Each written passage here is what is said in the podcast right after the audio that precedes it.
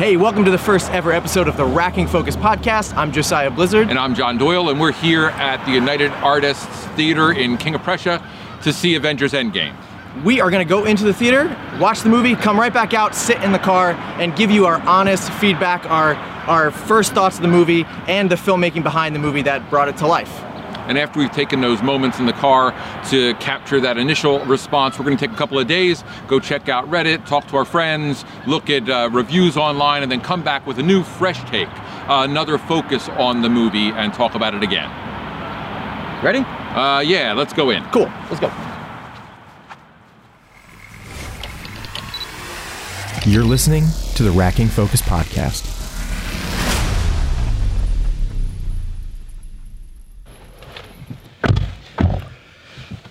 Okay. All right, so that was Avengers Endgame. All right. There's no way we're going to be able to talk about this entire thing in 20 minutes for this first segment because it's a three hour long film and there's just too much. I don't even remember half of it, I feel like, only because so much happened.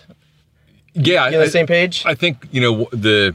I think we have to talk in some broad strokes, and I- we probably have to talk about some things that were visually particularly interesting, or you know, editing or or uh, story points that drove home really well. Look, okay, so the biggest thing was this three act structure for me. Like very clear. I mean, it's a three hour film, two and a half, two and a half, maybe two forty five. Um, but there's clearly Act One, Act Two, Act Three, all the way. Like you can you can just tell when you break into two, when you break into three, um, all the way down to you know an all all is lost moment. Uh, at least for me, picking those things up, like it was very clear. I'd lean over to Steph and be like, time is it? And she I, she would tell me it's an hour in. I was like, okay, well, we just broke into two. Um, so they were completely just on target with with timing and editing um, as far as the story act structure goes. You know, Yeah, you know, they they started for us with the character who's missing, right? So Yeah. we start with Hawkeye, and we have this really really interesting run down the hill with a shaky cam shot following him, Yeah. completely out of character for Yep. what we see f- through the rest of the film because everything's so polished, right? With the Yeah. digital effects, and there's this crazy shaky cam structure. I felt like I was thrust into a Jason Bourne film, or no, is- what's worse, maybe the Hunger Games uh, first first uh, movie. Uh, which I hated because of that shaky cam. Right. But this felt completely in character as far as camera goes. Um, it was completely smooth. Dolly shots, steady cam shots up until they disappeared.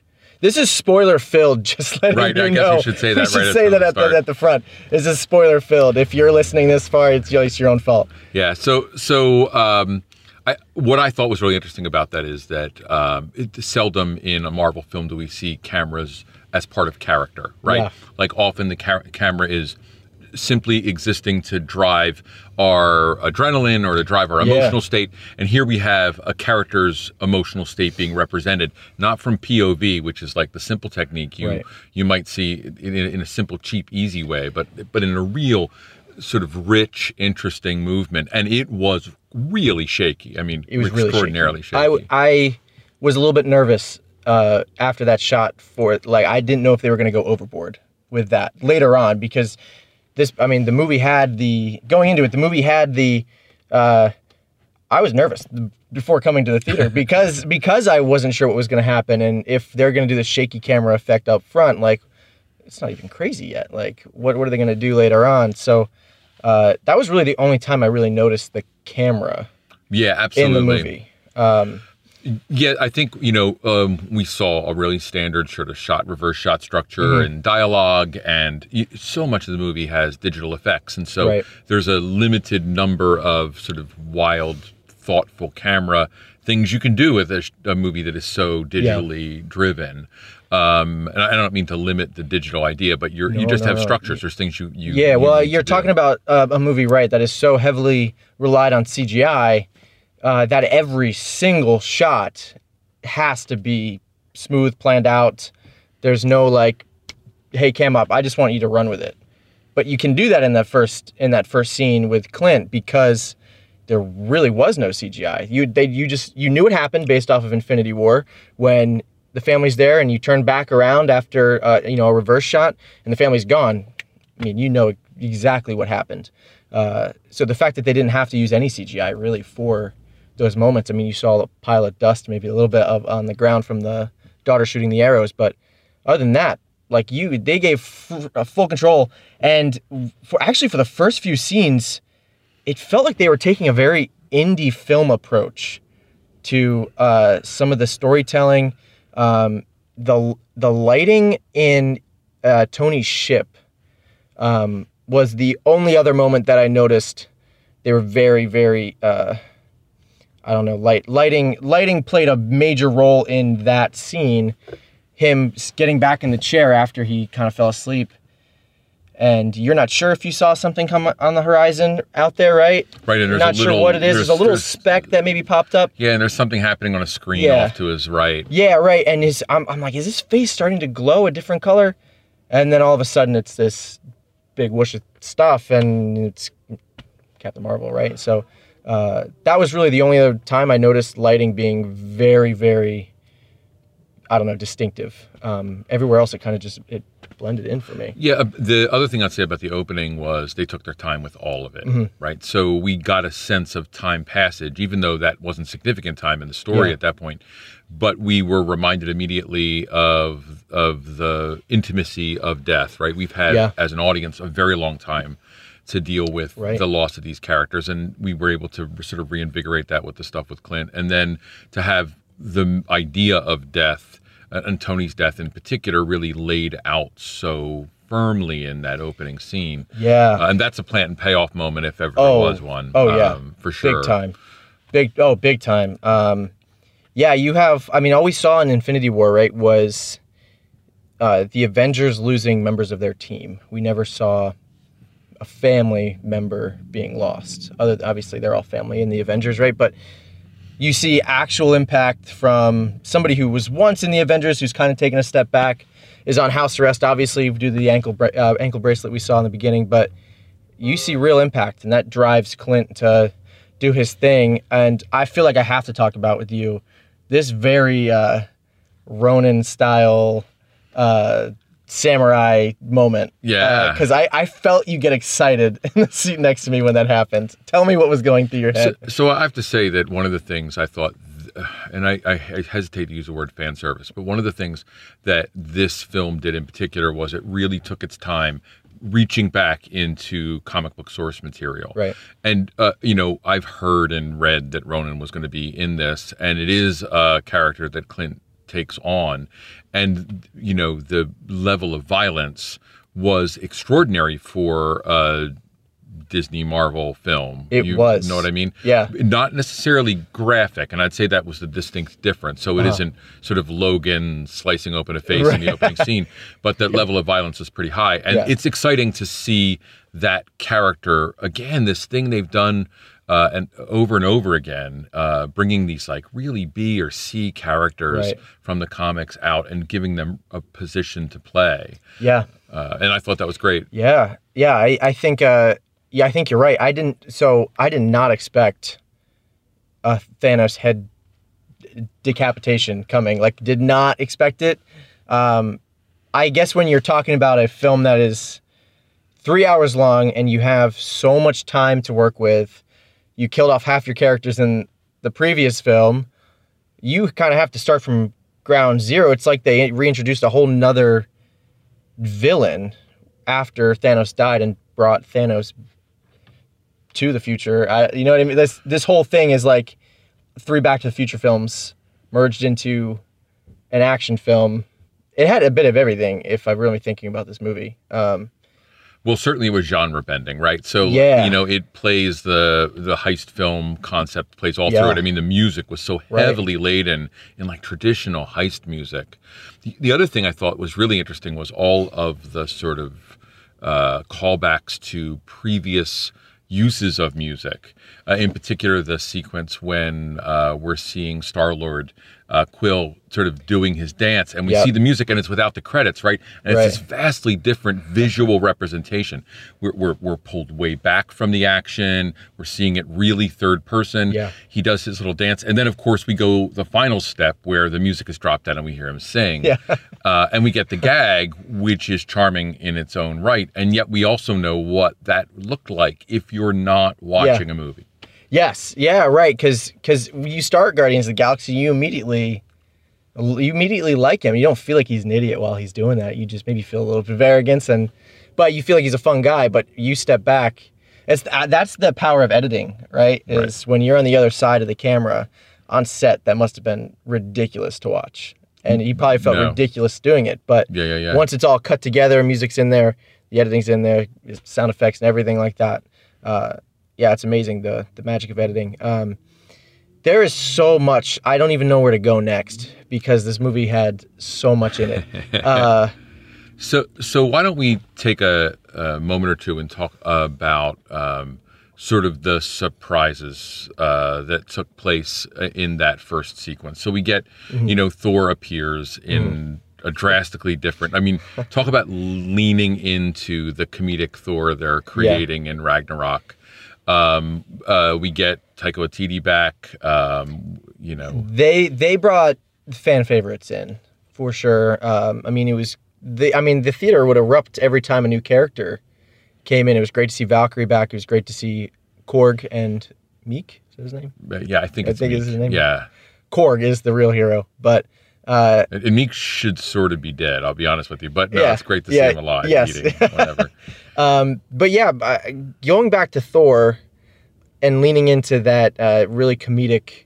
Cause I, look, I, I hated the first two Thor movies. I I really did not like them.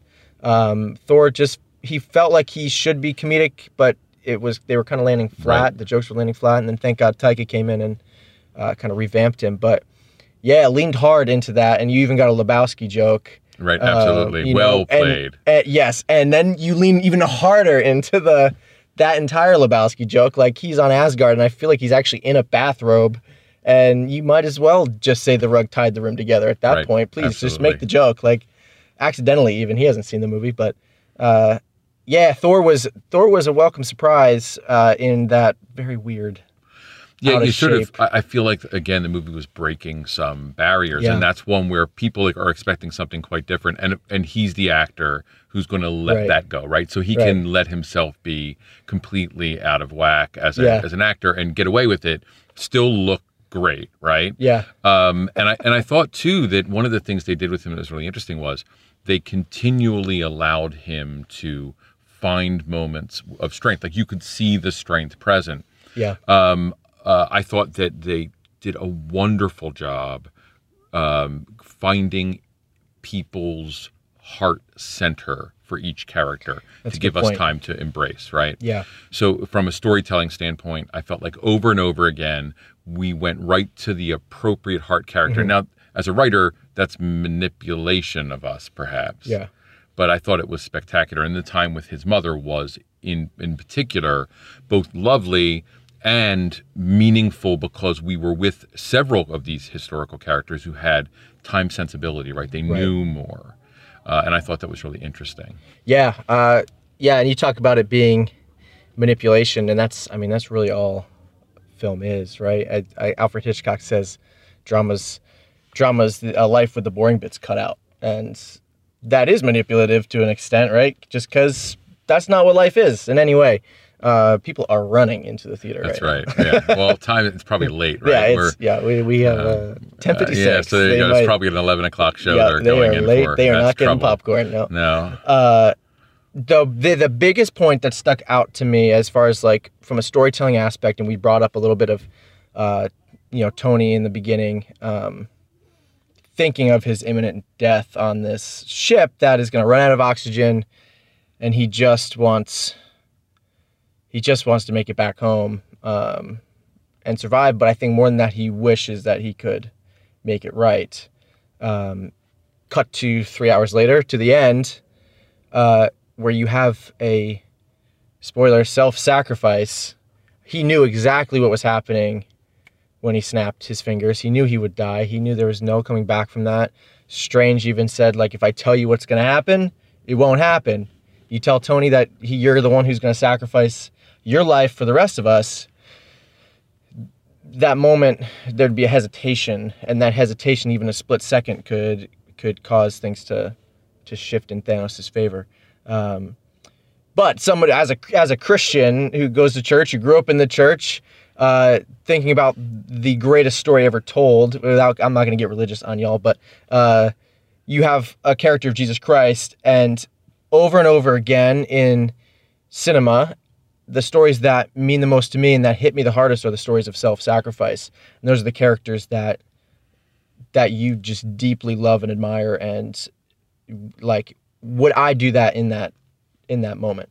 Um, so I think as far as Tony's entire story arc goes, from two, what is it, 2008 Iron Man came out, you see him as a arrogant, cocky, I am going to look out for myself and nobody else, to giving up his life for the entire planet.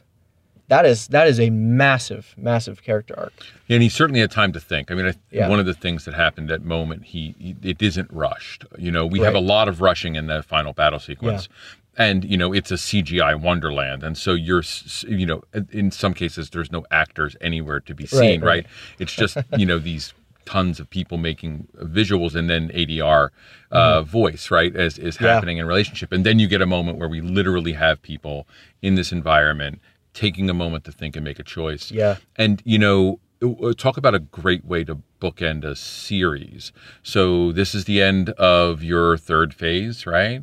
Right. And it is the, the you end it by ending the phase one character that gave birth to the franchise, yeah. right?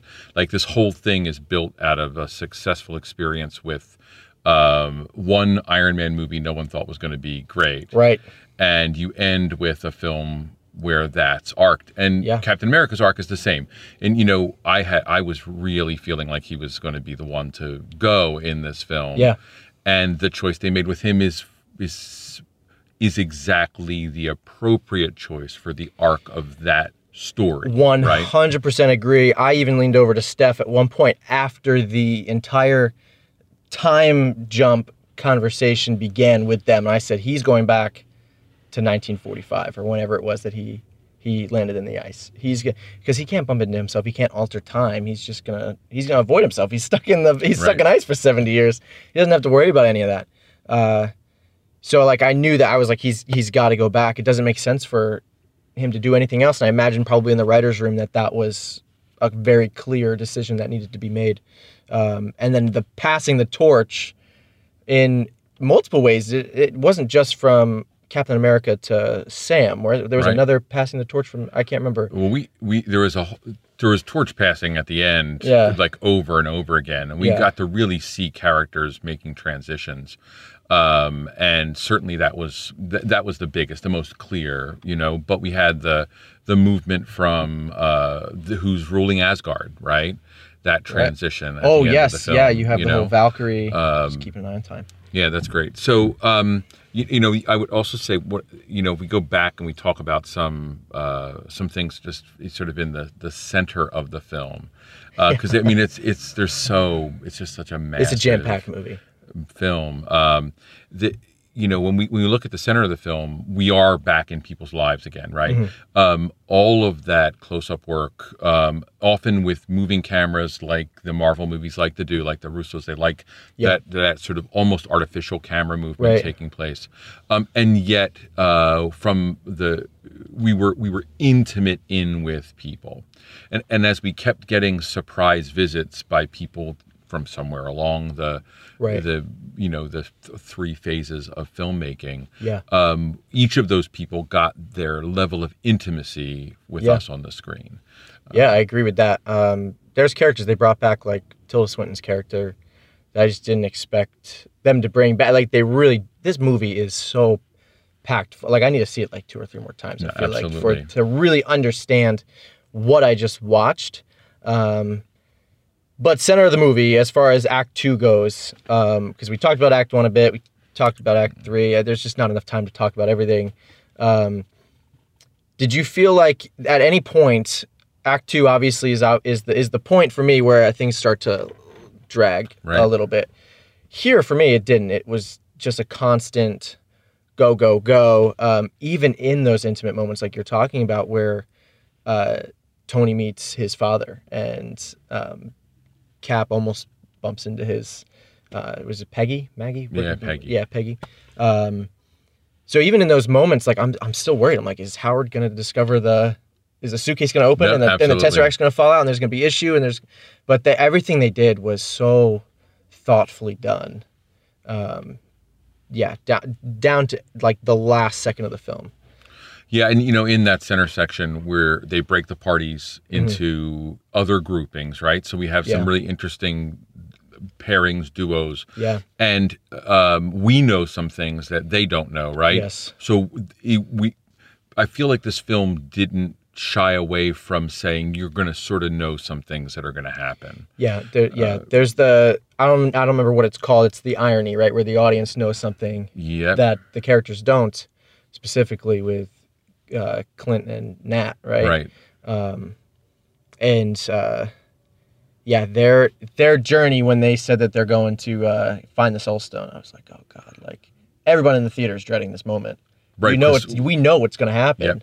Well, and you know, there's conversations about this Scarlet Witch film, so or not Scarlet Witch film. There's uh, Black Widow film, Yeah. and so we're like, wait, hold on, Yeah, what's what's happen happening? here? And and we know we, we think we know an outcome, Mm-hmm. which we get flipped by, and, and that's one of those moments too where they're completely surrounded by CGI, right? Like Yeah. there's nothing in the world but two actors fighting in CGI. Yeah. Um, and that you just give that job to good actors. Yeah.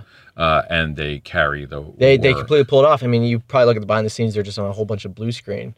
Um, and even in the in those moments of them fighting with each other on who's going to jump off the cliff, it's still completely your cameras like we're like this close to them. It's intimate moments. Yeah, Uh, that those last moments where they're sort of holding on to each other, the, it was so good to see. Instead of a wide shot or an over-the-shoulder shot, we're getting Yeah. like these intimate moments where we're watching pe- actors be Right. able to make choices. Right. Um, and that's that's the difference between an emotionally resonant film and a, a movie that's not. exactly Right? Ba- and even back to the whole self-sacrificing thing like they were both just ready to die not just for each other but still for the for the stone ultimately for the planet and not just for the planet but for the universe Right. Um, so this i mean for me i think characterizing this film as a self-sacrifice would you would you lay your life down for somebody else if, if you if you had to if it came to that um so yeah man there's there's a whole lot to unpack uh, Yeah. So um, let's let's talk about the big reveal at the end because that's worth at least addressing. 100%, The yeah. the sort of return moment, right? Um, so so like an, as as a comic book fan, it's was the splashiest page of any splash page I've ever seen, right? Yeah. Like that moment that was the pull, big pulled back moment Oh, with gosh. all of the open circles. Yeah. Um, and the you know we know the language of this world really well. Like we Yeah. understand if you've watched these films and they expect you to, you know what's happening in those moments. Um, and each of those reveals, as you said, got applause from the audience and, and response. Um, Right. And the, wisely, as filmmakers, they gave time. Like Yep. they know that those things are going to have to take place.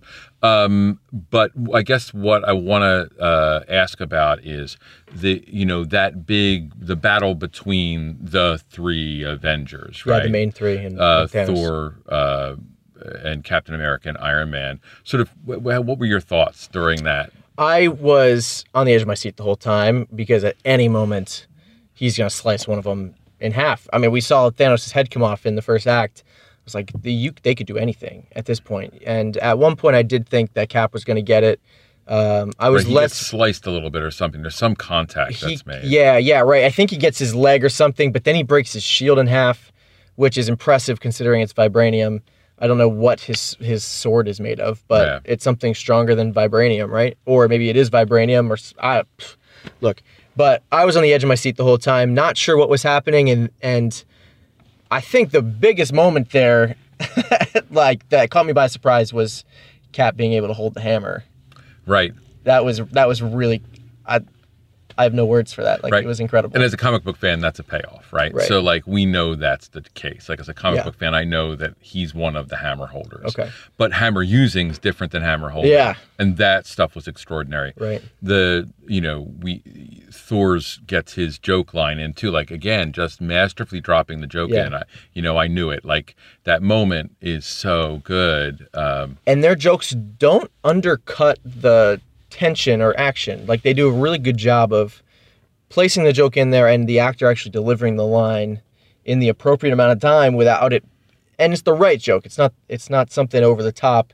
Whereas I feel like the last couple and we're gonna dive into Star Wars for just a quick second. I feel like the last couple Star Wars films have as much as I've liked them, the humor that they've used has really kind of undercut some of the action and tension for me. Uh, so the Russos I don't remember. If, I don't know if they wrote it as well. I'm sure they were in on the screenwriting process, but down to their directing and uh, editing decisions, I, the jokes never landed in a weird way or in a way that undercut any sort of tension or action. yeah, I think so many of them are character driven too. So we know these people and we know what they say, right? Right. Um, and uh, so when Rocket says something that's wildly inappropriate, it's it's fine Yeah. because it doesn't derail the story because it's part of the It's his character. Yeah, it's his character, It's, and what it's- he would say in that moment. and the way these people have been interacting for Right. us. Like one of the benefits of the film, right, is they they have all of these other movies to rely on for character development. Yeah. And so, in a way, you know, there was, um, you know, originally this was supposed to be a two-part experience, right? Right. So there was a Gauntlet and Endgame, and, and in fact, it's really two separate movies.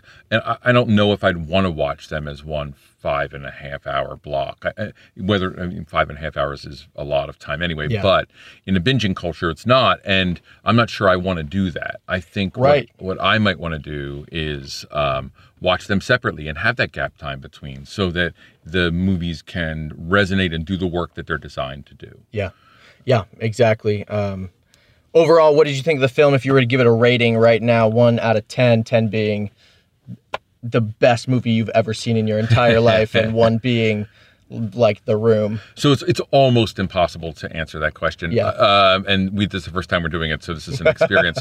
I would say I'm going to give this film an eight. All right. Um, but um, uh, but I want to say second to that is Mm-hmm. there's things that I have concerns about in the movie that we haven't talked about because we don't have time. Yeah. I give it a 10 as an experience of uh, going to the cinema. As far as a superhero movie goes, what would you give it? Yeah, it's like as good as you get as a Yeah. superhero movie. I mean, I think it's extraordinary. Yeah, that's. Um, I'm pretty much in the same boat there. Like as far as a movie goes, especially as an action film, just breaking it down as an action film, it's incredible, um, start to finish. And we've had, like you said, ten years of in past movies to get to know these characters. So it there's way less of exposition and character development that has to happen. That you can jump you can jump right in. Um, I shouldn't snap as much. That might No, be, that might be uh, that might be jarring. the and uh, theater just emptied out. Yeah, right. uh, people are now back able to get seats again. But yeah, I'd, I'd give it an eight out of ten as well as far as a movie goes. And uh, I mean, this this is completely up there as far as superhero movies go. I mean, I heard one guy he was he was saying it was it beat the Dark Knight for him, and the Dark Knight's pretty much as perfect of a superhero film as you can get. yeah, yeah. The Dark Knight is a great film in a lot of ways, and uh, so on my regular rating, it might be higher. Yeah. But this trumps it as a Yeah. superhero film. It really does.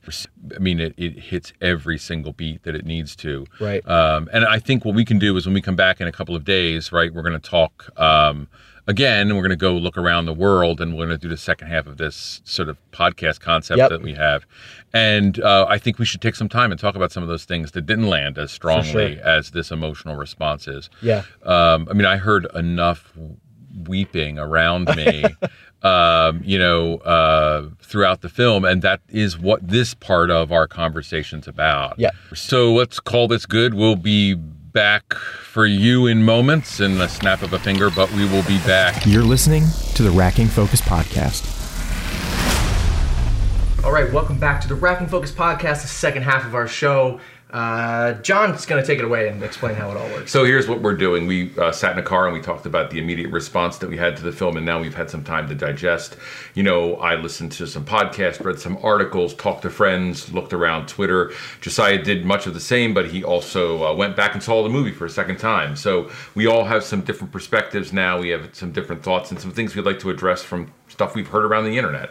And so that's what we're going to do for the next 30 minutes or so. I couldn't help myself. I had to go back and see it, especially when my brother asked. Um, I was very interested to see the difference between the theater's reactions being opening night versus two days later. and the difference in the enjoyment of the film uh, was slight. My my audience, the audience reaction for the second time was not nearly as excited. Uh, I mean, you have somebody, you, Cap picks up the hammer uh, in the movie, and our first viewing, the entire place erupts, right? Right. In our theater on Thursday night. Saturday, I'm, it's like dead quiet when he picks this thing up, and I'm like, why is nobody reacting to this incredible moment? And I mean, I think when T'Challa came out, that was the most excited the theater got, which rightfully so because everybody's starting to show up. Hey, Cap on your left, right? Like that that moment there was really awesome. Uh, and that was probably the biggest moment for everybody on Saturday. But And you went to a, you went to a matinee too. I did go to a matinee. It was one o'clock in the afternoon, so I think we saw it one of the first viewings on Thursday night. Yeah, absolutely. So that there's a huge difference there. But overall, it didn't necessarily affect my overall enjoyment of the film. It was just way more exciting. We talk about an experience of going to this movie. It is a, it is an experience and not just a uh, you know time we're gonna go see John Wick two in theaters and it's not it's not it's not the same. This is a this is a culmination of 21 films over 11 years. It's like going to Disney World, but sitting in a theater.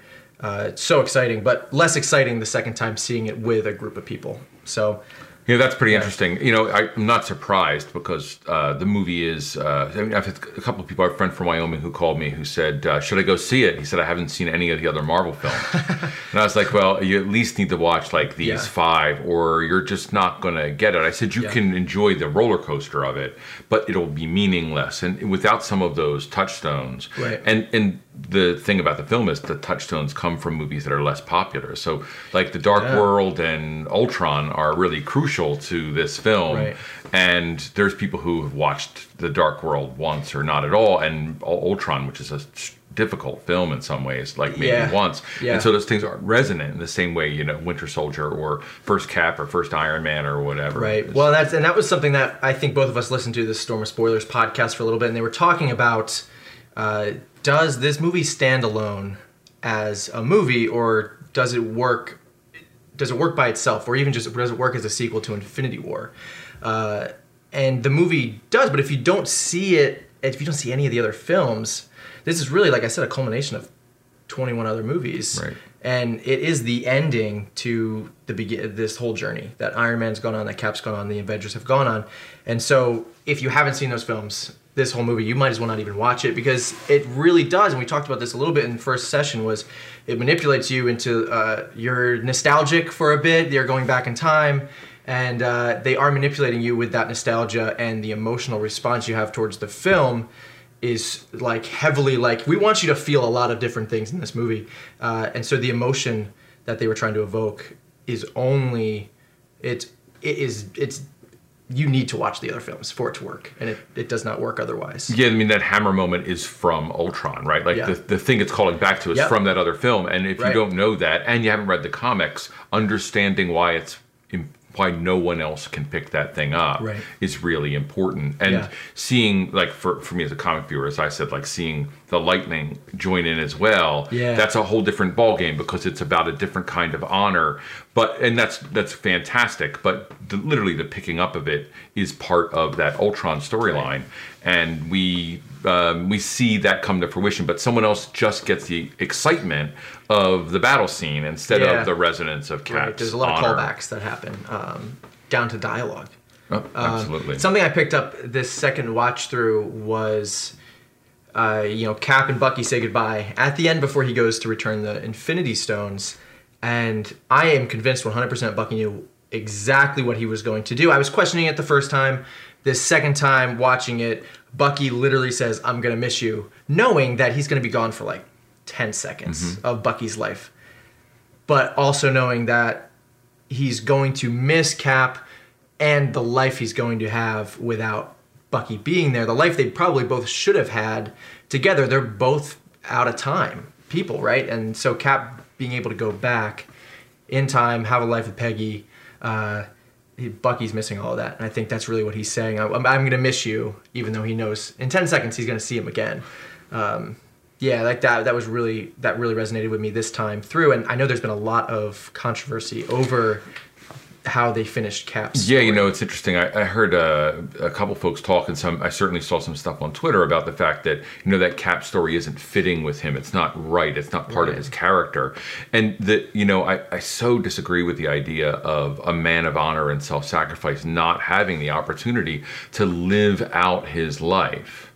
Um, you know, that to me is really really crucial, and he, he did he did the job. You know like he stood up alone. He was there in those Yeah. last moments broken shield and all. And the story his first story the first avenger story is about that love affair being broken Right. and a promise being made about seeing her later and the fact that he keeps that promise as well as the promise to his people Yeah. means it's in character Yeah. and it's someone who I, I and if you really watch the moments with uh, Cap and uh, uh, Agent Carter or, uh, in her dying moments, there's some things there that seed this too. Yeah. it's absolutely beautiful, and for people who care about the characters as opposed to care simply about plot structure or Yes. design, you really are allowed to have that emotional payoff. That's the difference. Uh, I'm I you know I'm one of the people that kind of just buys into what what are they going to do with the characters and whatever they do with the characters, I'm probably going to be on board with unless they actually take it into left field and it's super weird and absolutely not fitting. But going into this movie, I'm like, I can't write a movie better than this. Like, there's no way I can I can bring all these characters to the end of their journey, like they like the Russos did, and have it actually be compelling. And so, knowing that going forward, I'm humbling myself, obviously, because I, there's no way I can do it, and they can, uh, and they did it well, I think. Uh, and they seeded little things along the way that actually told you what was going to happen at the end of this movie. Uh, and I'm actually going to jump to the end of the agenda list that we have Yeah, here. great. That's cool. Because it's it just seems like the right the right transition. Um, you have the the big three: uh, Cap, Iron Man, Thor. Right. All going back in time to their past. Uh, to somewhat a pivotal moment for them. Caps was a little bit less pivotal. Uh, obviously, you have Tony bumping into his father, and Right. he knew his father was gonna be there most likely. Uh, and you have Thor going back to where his the day his mother died. Uh, those two things, massive. I don't think Cap knew he was gonna see Peggy from the window. He was. I didn't think he he didn't think he was gonna be creeping through the window like he like he was doing. Right. But um, it was in that moment I think for Cap that he knew I'm in 1970 right now.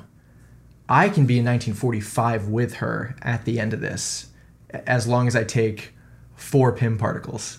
Um, and he takes he takes a whole handful. I don't know why he didn't just take all of them. Uh, maybe he was leaving it for Hank and just being a nice guy. Uh, but he yeah he takes a whole bunch and i think at that point he knew like i'm going to go back to 1945 and spend the rest of my life with her time travel works 100% i don't have to be the soldier out of time anymore uh, same with uh, tony we've seen tony this entire journey kind of be, go from a very narcissistic self-centered arrogant playboy billionaire philanthropist as he's called himself uh, to the most uh, selfless human probably in the universe. And we've talked about a little bit about the other avengers being super selfless as well. Uh, black widow jumping off the cliff even clint jumping off the cliff both self-sacrificing. But tony knowing the full extent but even in this film in endgame he goes from not wanting to sacrifice anything that he has he's probably one of the few people who have come out of the snapping being happier than he was before it happened. Yeah, absolutely. Uh, he he has a family. He has a kid. He's happy. Doesn't want to risk any of it. And it's in the moment in the elevator with his dad Howard, where you know Howard says, "I hope I have a girl," and he says. Why? Why would you want a girl over a boy? And he says it's less less likely for them to turn out just like me. Tony replies, "Would that be so bad?" Howard says, "The greater good rarely outweighs my self-interest." Yep. That line there is what propelled Tony to finish the job and and to become the one chance for all of all of the universe to to exist because of this self sacrifice because of the greater good at that moment outweighed Tony's self-interest and that that was a huge moment that was the pivotal moment for Tony I think in that entire in that entire movie. Would he have done it if they didn't go back to 1970? I don't Yeah. know. And it was honoring of his father um, because he f- he followed the path that his father wanted him to take. So Yeah, you, you know, when we look at the relationship with uh, Tony and his father and with Thor and his mother, Yeah. and the third relationship that we encounter, which is Cap and Peggy, each of those is the, the relationship that makes the difference for them. And, Yeah. and plotting out to make those the important uh, drops really works. Yeah. One's a setup, right? Right. But it also is a meaningful place for Cap to be, for him to see the relationship that's unresolved for him Yeah. in the way that the relationship with Thor's mother is an unresolved relationship in that story. Right. He gets resolution with Odin. We, Yeah. I mean, the you know Right. Ragnarok really lets But he never gets it with his mom. But he never gets it with his mom, and so he he gets it there. And no matter what we think about Jane and some thought about that being an important relationship, it's not as important as this movie talking about family, Yeah. which is core to the entire Marvel universe. Yeah, right? It, it's right. core to Guardians of the Galaxy most openly. Mm-hmm. But all these pieces talk about the idea of family. And so the idea of your family be as, as opposed to the human family, the Right. greater good over the individual good, he deliberately makes sure that his child is not snapped out of existence. Right. And then has to make the decision to abandon her Yeah. um, in that moment, which is without dialogue, right? It's a single finger Yeah. from uh, Doctor Strange. Right. So powerful. And, you know, again, I'll say this you that's why you get the kind of actors that you get for this piece. Someone who can put Yeah. their finger up and make a look, yeah, and you understand exactly weight, what it means. Right. Yeah, And- you understand 100%. But also the gravity of what he's saying. The- Exactly. you know, uh, I don't. I'm not sure if Tony knew, like the one, if that means that like they won, or if Tony knew exactly. Let's see, I think Tony knows what he has to do with it, that it's him. I don't. Tony knows it's him. I think at that Mm-hmm. Yeah. moment, and and I think that Doctor Strange knows he's just told Tony he has to do a thing that's going to kill him. And I think there's this moment Yeah. of such. Yeah. like, what, what you- when you tell someone, Yeah. listen, this is it's time for you to do a thing, and I I set this up. Yeah, right. Well, yes, and he did because he said you need to to, to Thanos save Tony. I'll give you the time stone. That's exactly so right. He knew Tony needed to live, and this I'm sure is talked about in dozens of other podcasts and other YouTube discussions, right? But I think without talking about the plot or without talking about does the story work, because that's not something necessarily we want to do. Talking about the filmmaking behind why those choices were made that I think I love seeing little seeds planted in the beginning of the movie and having that then come uh, because we're not I think as filmmakers we understand when those seeds are dropped and we can we can notice them a little bit more after the movie's done and we've seen the resolution. Whereas I think some normal people I don't know if I don't know if Steph would have picked up on that. I don't know if Lisa would have picked Right, up on that. Like um, our, our other family that we saw it with, I don't know if they would have picked up on that sort of thing. But for me, even seeing, you know, multiple times, Tony was like, "Cap, you need to get a life." Uh, I think Cap said to um, Black Widow to to to Nat, he said, uh, "You know, it's time to move on. It's time to move on. It's time to get a life and and and move on."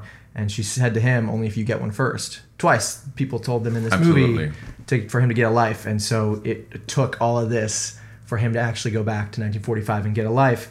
And uh, Cap, I, I don't remember where I heard this. It was somewhere. Maybe it was Storm of Storm of Spoilers, um, saying it took. It, you know, Cap and Tony kind of switched places, and Cap taught Tony how to be self-sacrificing, and Tony taught Cap how to how to get a life, uh, which I thought was a really interesting thought from wherever I heard it. I don't remember. Yeah, where it and I think it is Storm of Spoilers. And their relationship is so interesting and so complex and challenged, right?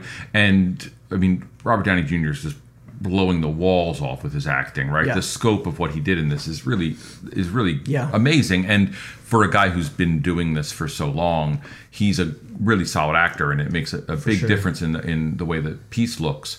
But you know, when Cap has to go get a life, one of the other things I just want to say about that before we move on is that uh, we allow our members of our military to get an honorable discharge and go and live a life. And then we call them veterans and we honor them forever.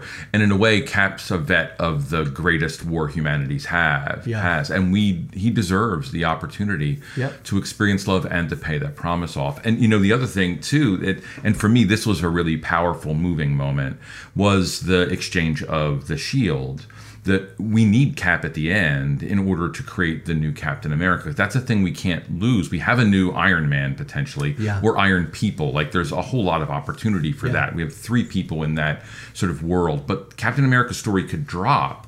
Right. And there is, you know, first choice is Bucky, best friend, right? Yeah, right. But it's not. He makes the much more interesting choice, the choice to go with the guy who's his heart in a lot of ways, Mm-hmm. who had who had his back, like who's on the left, like that call out. Yeah, yeah. And in, in the end, who's the black character? The movie is saying, look, the world is changing, and we're not going to ignore this.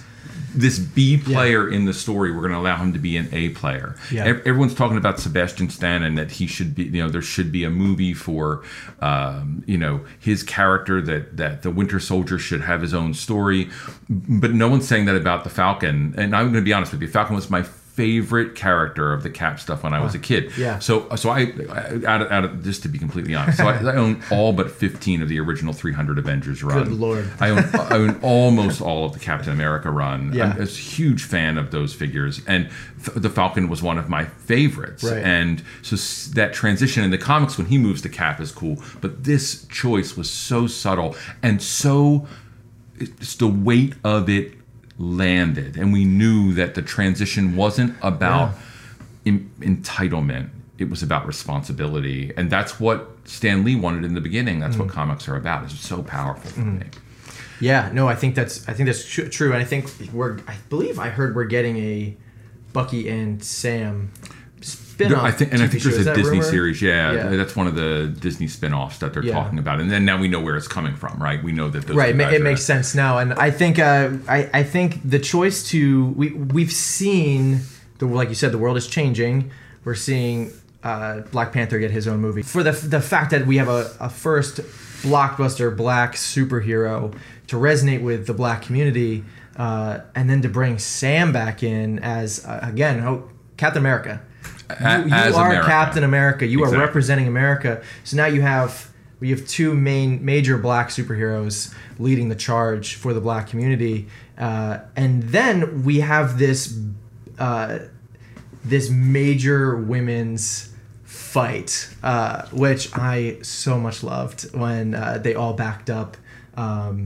captain marvel who let's talk about doesn't necessarily need backup i feel like Right. she could just blow through there um, but I loved all the women coming to her defense. Uh, really was kind of metaphorical for what needs to happen in our society, and with the Me Too movement that happened, without getting too political, this that really represented what all women need to do for each other. Uh, Well, and people went after right? the uh, Captain Marvel movie. You know, like there there Yeah, was right. such a blowback at the very beginning before it came out, and so having women stand up for that. You know, I heard some really negative comments about that moment that it was exploitive and it was cheap and Mm-hmm. Right. and you know all and and I understand those and Yeah. certainly I'm a man, so I don't have a full comprehension of that. But I, I ended up after hearing that talking to some women who many of them were quite moved by that Mm-hmm. because for women who understand the industry or who are part of those movements, they have a measure of empowerment. Yeah. But for folks who aren't, who don't understand that, for young people who I work with when I'm teaching, for them that was an opportunity to see themselves empowered. And so there's always two sides to these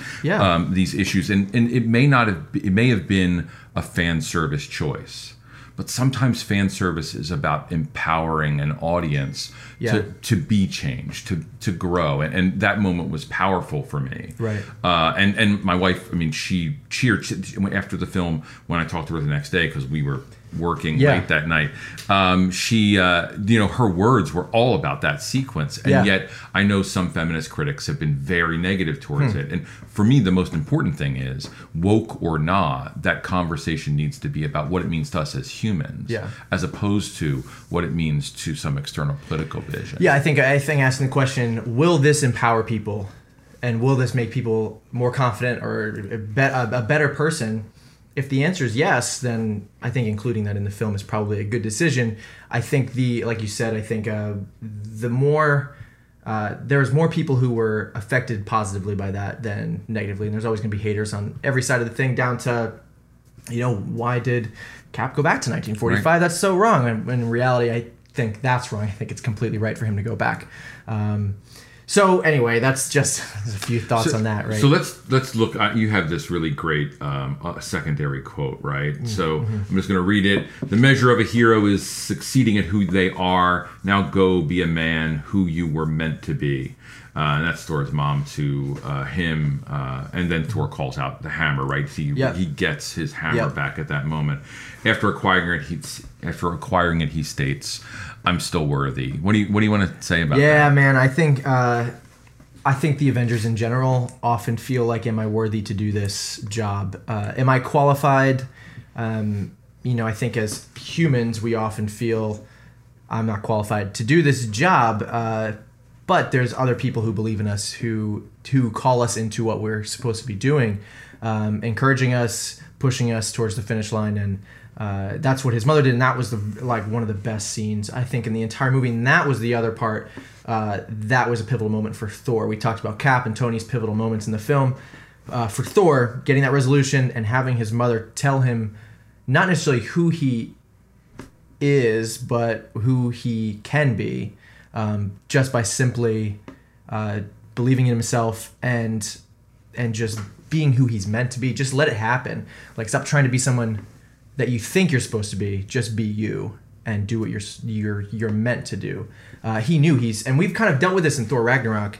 He kind of had a, a little crisis, right? Of uh, am I the god of hammers or am I the god of thunder? Odin tells him, "Now you the god of hammers or the god of thunder." Um, and clearly, he's the god of thunder. Hence, that whole lightning and like that's who he is. He's, he's not defined by his hammer, and in the same way, he's not defined by his failure against Thanos. He's he's defined by what he's what's still to come in his life, uh, and the fact that he was able to grab that hammer and get it back. Uh, was I I loved I loved that entire scene, um, and it was pivotal for him um, moving moving forward throughout the movie. Yeah, and you know, uh, for Thor as a character, um, I find it really interesting. You know, we have two, we have one okay movie and one really problematic film. Uh-huh. Like the Dark World is hugely problematic. I mean, in almost every way. Yeah. And then this sort of charming, entertaining Taika Waititi, uh, Yeah. you know, Ragnarok Yeah. film that that is dealing with the end of the world, and yet this sort of upbeat, funny, entertaining thing. Right. And you know, he in fact has traveled as a character the same journey we're watching him. Yeah. You know that idea of quote unquote fat Thor is the Thor that doesn't work. It's the Thor that doesn't care about who he is. Yeah. It's the Thor of the dark world. This broken, Right. weird, not very successful. We just see a very physical version of that. we just see it Yeah. physicalized in, in this moment and then you know in, in addition he's also the one who has made these giant life-killing mistakes Right. you know in ultron we have a, you know a big disaster uh, we he, you know what he does with thanos and chopping Mm-hmm. off his head or not chopping off his head all of those things are these weights that thor carries and and we as humans it's great to see the god character in the story Mm-hmm. Yeah. having to say i'm not worthy of what what being a god no i'm not worthy of of what the world expects of me Right. which means these stories are talking about something far bigger Yeah. than this this simple plot line and thor gets to give us that moment and i think Yeah. that, that your quote is really wonderful it's just a beautifully written piece of That dialogue whole scene was beautiful. Yeah, the, when the you just choose the right actors and you Yeah. put them out there, Yeah. uh, and and it really does work. Um, and I think that's really amazing. You know, one thing we haven't talked about. How are we doing on time? Uh, we have about a minute and forty seconds. All right, so gonna, so here's what we're gonna do. So there's some other stuff we want to talk about, uh, and I'm gonna go to main Let's- camera. let's- there's yeah. some other stuff we want to talk about. We're going to break though because our cameras are gonna run out of recording time, and that's just part of what we're doing with this beginning of our process. You should talk about cameos. Cameos, yes. Well, let's start with cameos because that's really brief. Uh, we oh, see. we're on. Wait, that's right. Yeah, we're Okay. rolling. We're good. Okay, good. We're good. Um, so we see, I believe the first cameo we see is Joe, uh, Joe Russo. Right, Uh, the director sitting next to uh, in in Cap's kind of support group. Uh, and I think I leaned over to you in the theater and was like, "Is that a Russo like, brother?" yeah. I couldn't. I couldn't remember. I think it is, and it is. It is him. And I'm not sure. I think you're aware. On the other side of the circle, Is Jim Starlin right? yeah, and Who- I didn't know that's Yeah, who that yeah. was in the in the movie, but I think that's a really nice. And I don't think a lot of people are gonna know who this. So tell me about Jim Starlin. Who he Yeah, so this is one of those things that um, you know Starlin's the guy who sort of creates this whole storyline. Now we the characters are firmly Jack Kirby and Stan Lee's, Mm-hmm. right? And the Russos are firmly crafting them into this film thing Right. by driving this this sort of cap Avengers path that they've been on, uh, along with the other folks who've been involved. But but Starlin is the Infinity Gauntlet guy. He's the Adam Warlock guy who we haven't seen yet, but I think we're going to. Yeah. Um, he's the Drax character maker. You know, Adam Warlock's comic mm-hmm. is the comic where all of where Thanos is crucial and everything sort of begins to blossom from there. And so having him and I, you know, he was recognized at the end of the film in a credit as well, Yeah. which was lovely. You know, he, Kirby and, and Lee get the big credit, and then he gets that small credit. But getting him on the screen was just really charming. Yeah, yeah. Because the, you know, as as a comic book person, it's those people matter because their vision crafted a lot of my life. Um, uh, you know, like Captain America crafts a lot of the way I see the world. Uh, Adam Warlock's that those stories craft a lot of the way I see the world, um, which may be weird, but it's what it is. um, and so, and Starlin created that, right? Yeah. And so, Yeah. honoring him really matters, and we don't often see that in comics. The Stan Lee cameos have become something other than honoring Stan. They've become this crucial component. Yeah. So getting Russo and Starlin in there to me was just it was it was really rewarding, and the fact that the fact that they're in the support group about the lost people, Yeah. when they are the people who are responsible for that happening and the concept, Yeah. and the fact that that group that they're in is the group essentially that Sam was running. Right. Right when sort of things start, there's so much going on there that wraps Yeah. around us who are all like we needed that support group. Yeah, exactly. And what's funny, we talked about this earlier in this little in the in the in the podcast, but you know, Cap telling them to move on. You have to move on. You have to get a life. You have to get over it, or like if not, like why didn't Thanos just wipe us all out? And so for Cap to take his own advice at the end of the movie was you know very full circle there. Uh, let's talk about Stan Lee cameo. Uh, just for a brief moment, we saw 1970s Stan Lee, hippie Stan Lee, I think, Yeah. uh, in his car. Uh, I thought I heard somewhere online that he dropped an f bomb in that I- section, but I don't remember hearing it. and I don't remember hearing it either. Yeah. Uh, it was it, yeah, and it was "Make Love, Not War." I think That's is what I think he something like said, that. yeah. yeah. So I don't know weird. why I heard- It It was strange. Yeah. and you know those cameos were shot so near his death, Right. Uh, and you know the one uh, in Captain Marvel, they ended up using a different take from Kevin Smith from when he Yeah. really did the line back in Mallrats. You know, Right. there's like there it, it's it was tough, and so it was weird. I felt like the visually that was a very jarring moment for me, as charming and wonderful as it was Yeah. to see Stan Lee. I was really hoping for a more honoring of Stan Lee in the film, and going back to what you said about honoring you know Russo and Starlin uh, in that support group, uh, and how the cameos from Stan Lee had they've been going on for so long that they've be, just become something you look for. Oh, where where is he? Where is he in this movie? He's the bus driver. He's the I don't know. He's charming some lady in the club, or he's a DJ in the club. He's cutting Thor's hair. Right? They just become what they are Right. until his death recently, and they've become very honoring of who Stan Lee was. And my favorite cameo of all time, and we, I heard this again in a Storm of Spoilers, I think, was the Spider Verse. Uh, Yeah. A cameo from him uh, was like so touching. Like, oh my gosh, I can't believe they. He's he's he's talking about the Spidey suit and how it always fits Right. it always fits and that he knew spider-man was a friend of his man like that was that was touching and i wish that maybe that one was the final cameo from him because this one in the in endgame felt a little bit weird but what else are you gonna do with it like you just Yeah, it's What do you do? and it's more important for him to be there for that than it for Yeah. it, to, it to be perfect at this Yeah, point. exactly. Um, let's talk a little bit. Um, let's talk a little bit uh, about Natasha and uh, and what happens with her. There's been again some Yeah. controversy around that.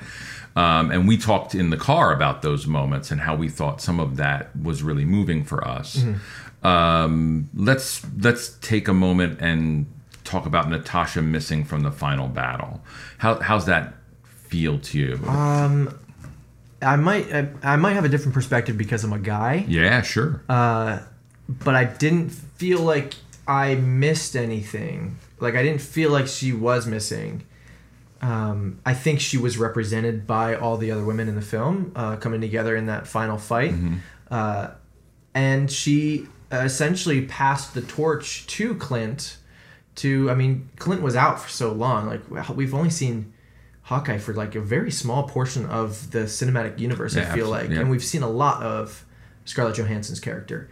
Um, so for her to sacrifice herself, I honestly think that she did more than she. I mean, underneath Tony, she made the next biggest sacrifice. Right. Uh, I think that yeah, sure, Cap did a lot. All the other people did an amazing job, uh, you know, protecting the world. But she knew she had to die, and she did it. Didn't hesitation. She said, "Whatever it takes." Uh, and I think Cap said that at one point as well. Uh, whatever it takes, whatever it took was her was her her death. Um, so I don't have an issue with her not being in the end. Uh, I know that it felt weird for maybe her not to be there because she's been in the whole thing. And are we? Well, we're getting rid of the woman, uh, which yeah, maybe she should have been there in some way, shape, or form. Uh, but I think the sacrifice she made made it okay that she wasn't there. Uh, the bigger issue for me is that why did neither of them know what they were going to do? No, and that's really because right. Nebula says it to uh, Rhodey. They just have to they just have to not fall out, and that was a clear line of like if they start hating each other within the next twenty minutes, then we have a real big issue here.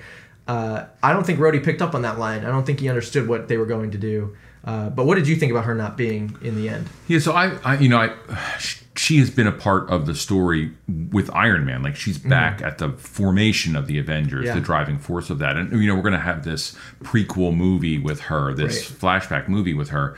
Um, and maybe that'll do some of the work we need to fill in this moment. Um, that that to me is is in that film's become really important now. Right. Um, I missed the I missed the circle from the first Avengers at the end. Right. Yeah, I missed yeah. that moment. The the the this that and it's a splash page moment. Uh, but and, and I missed that in in a way at the end. But I understand why they had to do it. And there's this Yeah. bizarre like production problem, right? She doesn't want to do any more movies. Right. She needs to be locked out in a way, and they just found a route to do that.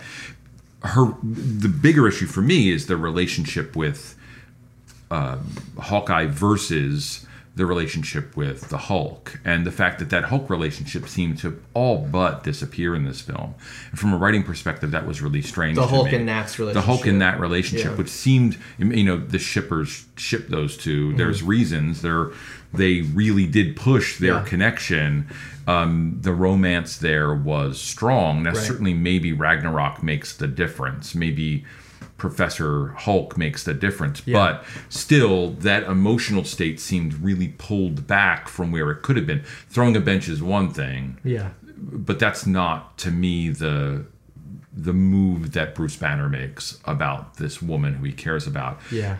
And Hawkeye gets that emotional beat, which is fine. He has it, but he also has that family too. He's made a choice about Yeah. his love and all of that. And so there's something about that that felt wonky, like weird. Mm-hmm. And the fact that they didn't know what they were doing there was strange as well. I think part of that emotional response between uh, uh, Hawkeye losing Nat versus the Hulk losing Nat, um, we've seen the relationship, like you're saying, build between uh, Black Widow and Hulk throughout the last couple films.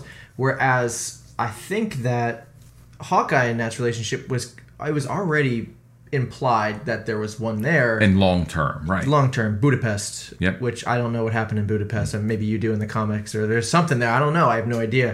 Um, and because we didn't see that relationship, there's a disconnect for the audience of well, it should be Hulk and Hulk freaking out a little bit more over losing that than than Hawkeye having that to say goodbye in the Yeah. way he did.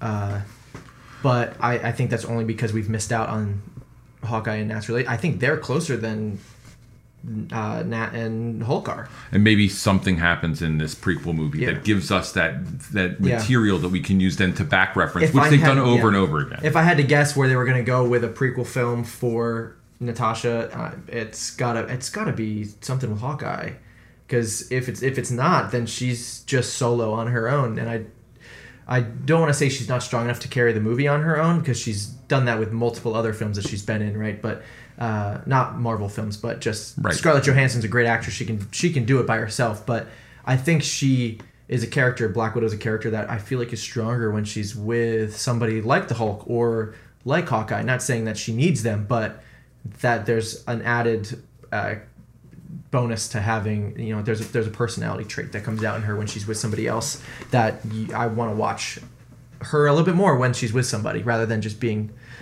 grumpy solo Black Widow going to assassinate a bunch of people. Yeah, and and you know those uh, all of these movies need that second person in the Yeah. film to let the first character have uh, a Mm-hmm.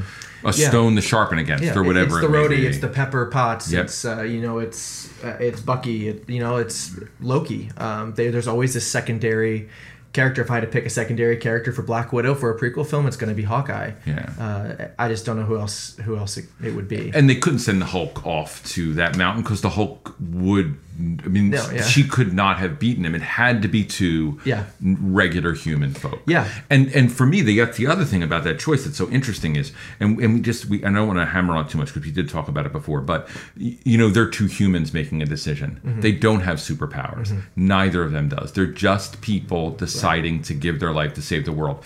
You know, Cap has extraordinary strength yeah, those two just have skill. They Yeah. just have skill, human crafted skill. they know when they hit the ground, there's no coming back from that. Iron Man falls, sure he's human, but he's in a suit. Cap Right. falls, he's super. well, and, and we see Yeah. those things late Yeah. in the movie, but we don't. You know, we've seen Hulk fall. We've seen all of that. Right. Uh, and and. Uh, and, and with those, the the stakes are so high. I just think some people couldn't connect sufficiently with Hawkeye's character. Yeah. and I think that that that became problematic. Yeah, for sure. Uh, you know, again, my comic background gives me some into him. Um, why don't you talk a little bit about this timeline thing? Because this is actually this is a filmmaking thing, right? Yeah. Uh, the timeline issue uh, is about what time travel means and what does it mean in the Marvel universe. It's this is actually a really incredibly confusing timeline, but it's very simple. Uh, within the first hour, I think in the first act, they completely laid the ground rules for what timeline is, and it is not Back to the Future, and I I think it's also not Terminator. Right. Right? I think for sure. Um, yeah. because the past will affect your future. Um, this this is like your past does not change your future. It just takes you out of time, and there's some kind of parallel. You're riding along next to the timeline you originally belong. It's so it's super. It feels very convoluted and complex.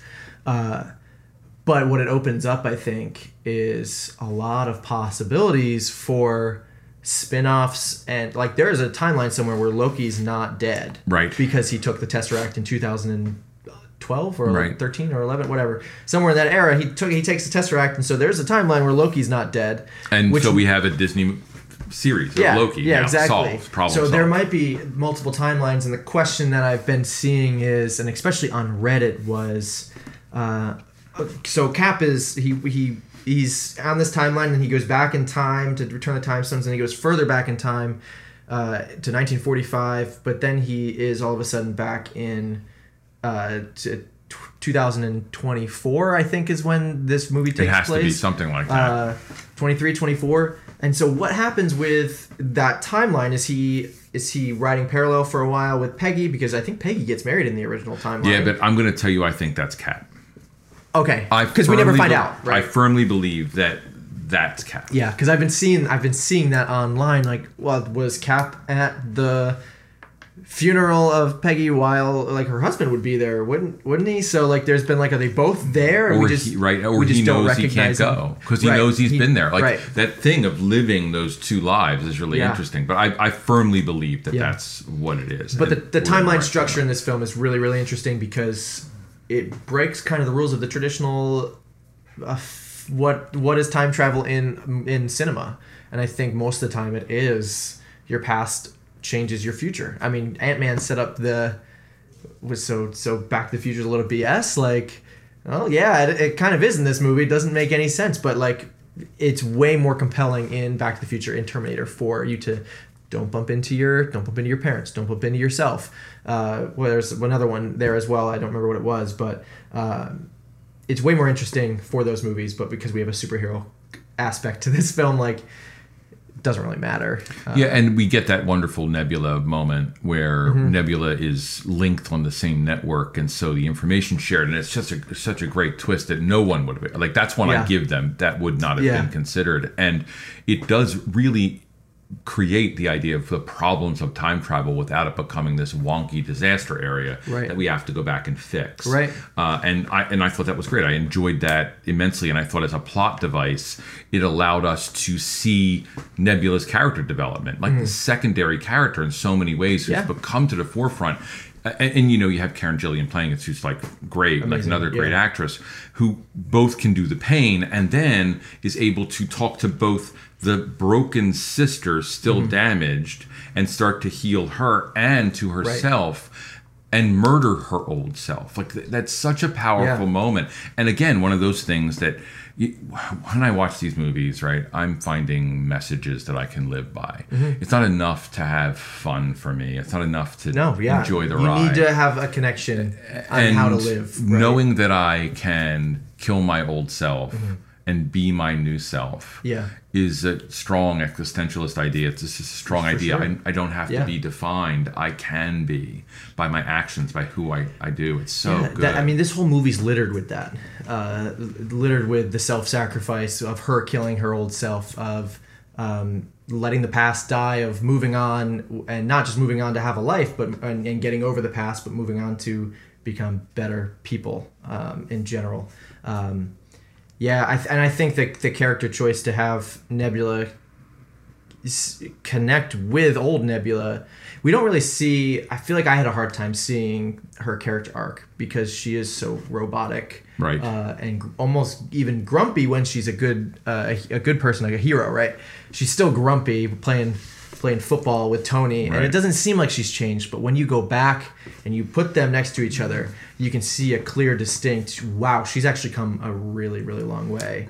And for them to do that was, I think, a good choice because I didn't feel like I really connected with her all that And- much until that moment. and for this idea that Stan Lee has that everyone can be the hero, that idea that Yeah. you can move from the most Yeah. heinous position Right. like like you're the person who creates the problem we live at the end Yeah. and flip it to no we're, i'm not that Right. i have changed and i have a different mission now and that mission's about being a better person is really powerful to Yeah. me Yeah. um, so, so um, there's one other thing I want to definitively talk about, and it's I mentioned it earlier with splash pages. It's about the last battle.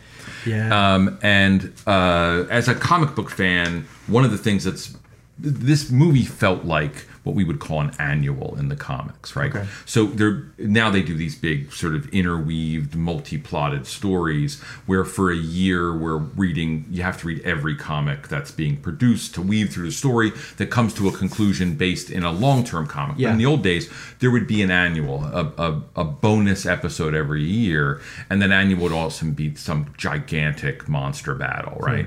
And you flip open and there's that splash page. Sometimes the first page, often the center spread, wherever, where Yeah. it's this full blown moment. Right. And that moment for me in this film is when they're and the camera moves, and it's one of those moments where so often in these movies, and, and you know, Whedon's the worst of them in this some ways. The hmm. camera's moving because it needs to move. Right. So like we're in, we're with the Avengers, and they're making a plan, so the camera has to track around the right, table, right? We're right. doing dolly shots every time we can. Yeah. We're pushing in all the time. It doesn't have meaning hmm. often. It's just present, right? Right.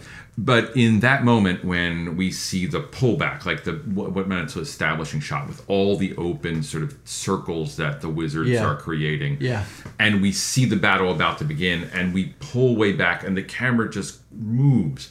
It, in film, you get a splash page that has to be bigger than it is, and it, it had to move.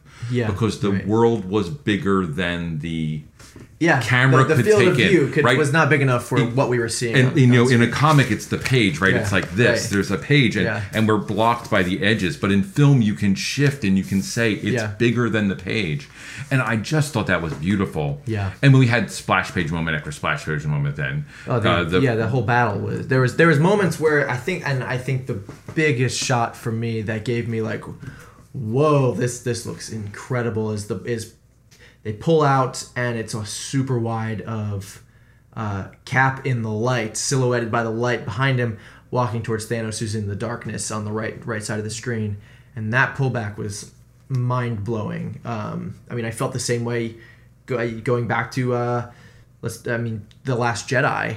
Uh, there was that same moment for me of this super wide. You have light on one side, darkness on the other, and it was it was like it was like it was ripped out of a comic book uh, in Endgame. Like that, I was like, that is a panel. It- that is a panel in, in the comics.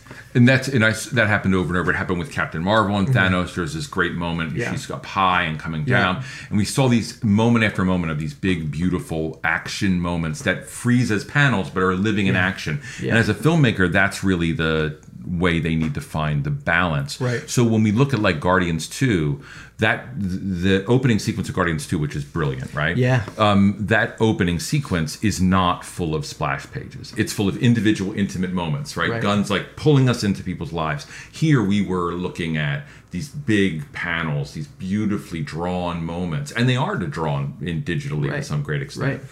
Um, I also want to say about that end sequence is that um, the handoff was done very creatively Yeah. we're losing these heroes we care about, right?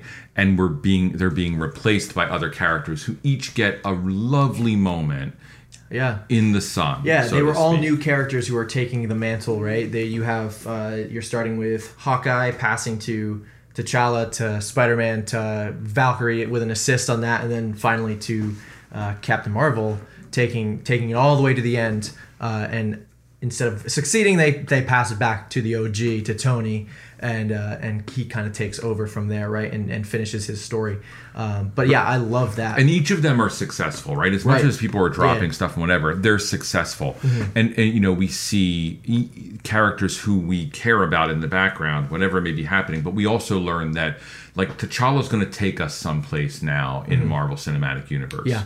that's that's a journey we're going to take. Spider Man's going to take us someplace. That's a journey we're taking, and being able to do that. And I mean, Spider Man is joyous, you know? Yeah, yeah, and yeah. so in the darkness of that moment, letting the adorable kid run the gauntlet, being helped by people all along, Mm-hmm. is again almost like what happens with Groot in the second Guardians, uh, yeah. Guardians, Yeah. where Yeah, he's the, being raised by parents, just superhero parents. yeah, right? superhero parents, right? And and and I, and I thought that was really absolutely beautiful. And the you know my wife struggled with some of those moments. The the action was a lot for her. She struggled with some of the uh, being able to follow what was there, and she thought maybe it went on too long. But I don't think that happens. Yeah. uh, I think that they do a tremendous job at, at getting through it. Yeah. No, I loved I loved it, uh, and this I mean this is a film that's hard to talk about. I think from a filmmaking perspective because the story is so massive that you can't help but talk about story. Uh, but I think we did a decent job of talking about the story from a filmmaking perspective. I think because you can talk about plot with it, with it just being plot, but I think we dove a little bit into. Uh, why they made those choices, Yep. seeded a little bit along the way, and and more so character development. This movie is really a giant character piece. There's really not a whole lot of action until the last the last act. It- Uh, yeah, it is a big extraordinarily long Heads. Yeah, battle, but it is. yeah, and but I loved it because you got to see the characters a little bit more uh, in a movie that you wouldn't expect it to be very character driven because it's the culmination of 21 films. This is a very character driven movie uh, up until the last act. Uh, we've already we've already gotten to know everybody throughout the last 20 20 movies, the last 10 years, but there was still character work that needed to be done. In response to the snapocalypse, right, that Thanos causes. Um, so I don't know. I well, give me your rating for the for the film. So I'm gonna I'm gonna I'm gonna let this movie continue to land as a film, as a as a film made in like an eight range, right? Uh, I think it's a great film. Like I think it's a really really good film. It is a comic book film that does not live on its own as well as it could. Uh, as but as a comic book movie, it rates for me with Logan and with Dark Knight. It is it is the greatest comic book movie we probably have. Yeah. The other two may be better superhero movies. Right. This is the greatest comic book movie, and I also think this movie probably, uh, from a filmmaking perspective, the scope of it deserves that weight. In the way I look at Lord of the Rings, Yeah, as, yeah, yeah. as- It's an epic. It's it's so big. Yeah. We need to acknowledge that. How about you? Yeah, uh, I mean, it's very hard for me to rate this. Again, we break it down into, um, it's a movie I enjoyed 100%. I think I, I could not stop thinking about it for the last two days, uh, up until the point where I was like, yeah, I absolutely need to see this again, especially in theaters. Uh, so I would probably sit around the eight to nine as far as uh, a movie experience goes. Right. Uh, it's a 10 as far as experience goes. Yeah. Um, as far as a movie goes, it's it's an eight or nine for me. Um, so emotionally, I loved it. I was much more. We talked about this a little bit. I was much more emotional the second time watching it. Really? Much more emotional. That's interesting. because I think I knew what was coming, uh, and so I'm seeing the lead up to all of the payoff. and so the the emotion and, and builds. so the emotion is building. Uh, that's the that's the uh, argument for spoilers. Like that's the argument for yeah. spoilers. So yeah, uh, yeah, exactly. I, but I think that this is definitely the movie you need to see twice. If you're gonna go to the theater and see it, just just see it twice because it's that big of a movie. Like you said, it's it. I mean, it is an epic. It's I mean, it's on the scale of Ben Hur uh, and bigger, obviously. As I think of epics as being Ben Hur and Lord Yeah, of the Rings. yeah, Rings. yeah, right. Star Wars is an epic by by all means, and it's definitely up there. So as far as superhero goes, ten out of ten. Movie goes eight and nine out of ten. I just I loved it a lot. That's I really great. did love it. Yeah, I'm, I'm, I mean, my plan is to go back. I sort of didn't deliberately, so we'd have this discontinuity between Yeah. the two of us. Um, and uh, you know, there's other things to talk about. There's the hero's journey. There's all those kind of things we're still Yeah. to talk about. But we're out of time, so we're Yeah. gonna stop for this episode. I think. Uh, you agree? Yeah, well, I think we're done. We'll be back to talk about how you can support us and what we continue to talk about. We're going to post uh, additionally as a bonus material. So we're just to sort of wrap us up for our conversation right now. And uh, it's been a pleasure talking to you. Yeah, you too. It's been a fun movie. Uh, yeah, so great. So next one we're going to see is. Joe is John Wick. 3? I think it's John Wick 3. So we'll be back for John Wick 3. If we're back for something before that, well, we were wrong. This is the first episode. You have to be forgiving. Thank you guys so much for watching the very first episode of Racking Focus podcast. We would love for you guys to support us on Patreon. There's going to be some bonus content and some cool things coming to Patreon pretty soon. If you want to support us, head to the Patreon. I think we'll link it below in the description of the podcast. And if you're watching on YouTube, the link will be in the, the description below as well. And if you want to follow us just as two guys running around the world, you can follow us on Twitter at PodFocus or on Instagram at Racking Focus Podcast or at Facebook at Racking Focus Podcast for you old folks like me. And there you can participate in very specific discussions about each of the films that we're working with. You can uh, follow us on Apple Podcasts, Google Podcasts, wherever podcasts are available, and as uh, as well as YouTube. Uh, we are very visual people, and we wanted to record this visually for you to watch. If you want to watch us react to each other, saying weird things about the movies we just watched, you can do that. Please like, comment, subscribe wherever you are watching. We want to know what your thoughts are about uh, about this podcast. And we can't tell you how important it is for you to subscribe. It helps us get noticed. It helps us build the reputation we want to have and the followership so we can sort of share these conversations with you folks and with each other. And that also means leave a review. And for right now, if you could just be graceful and gentle, just like pop a five star review down. you can give us really instructive comments on how we can do better underneath. We'd love to hear that. You want to complain to us, fine. But if you can give us five stars for now, that'd be great. Later on, if you want to re review and pull down that rating once we've sort of established ourselves, we're happy with that. We can just use your support. So if you love us, love us with five stars for right now. If you hate us, you can hate us with five stars for right now. We would love either to be the case. Uh, we want to know what movies you want us to review, and more importantly, we want you guys to be in on the conversation. So tweet at us, DM us, uh, message us on Facebook with your thoughts about each movie. Between the recording segments, we're going to send out a blast on social media asking questions about what did you think of the movie. We want you guys to reply and be in on the conversation. This is not just a podcast between the two of us, but it's a group discussion between us and the internet and the people who have enjoyed or hated the film as much as we did. And we're super excited about the idea of being able to actually include those comments while we're talking. Other voices here in the room with us that we could both comment with or, or against. And and if you want to do that privately and you don't want to post it in one of the social media formats, we're at rackingfocuspod at gmail.com. You can send us an email and we can sort of begin that process more privately there. Perfect. Thank you guys so much for watching. I'm Josiah Blizzard, I'm John Doyle. and we'll see you next time.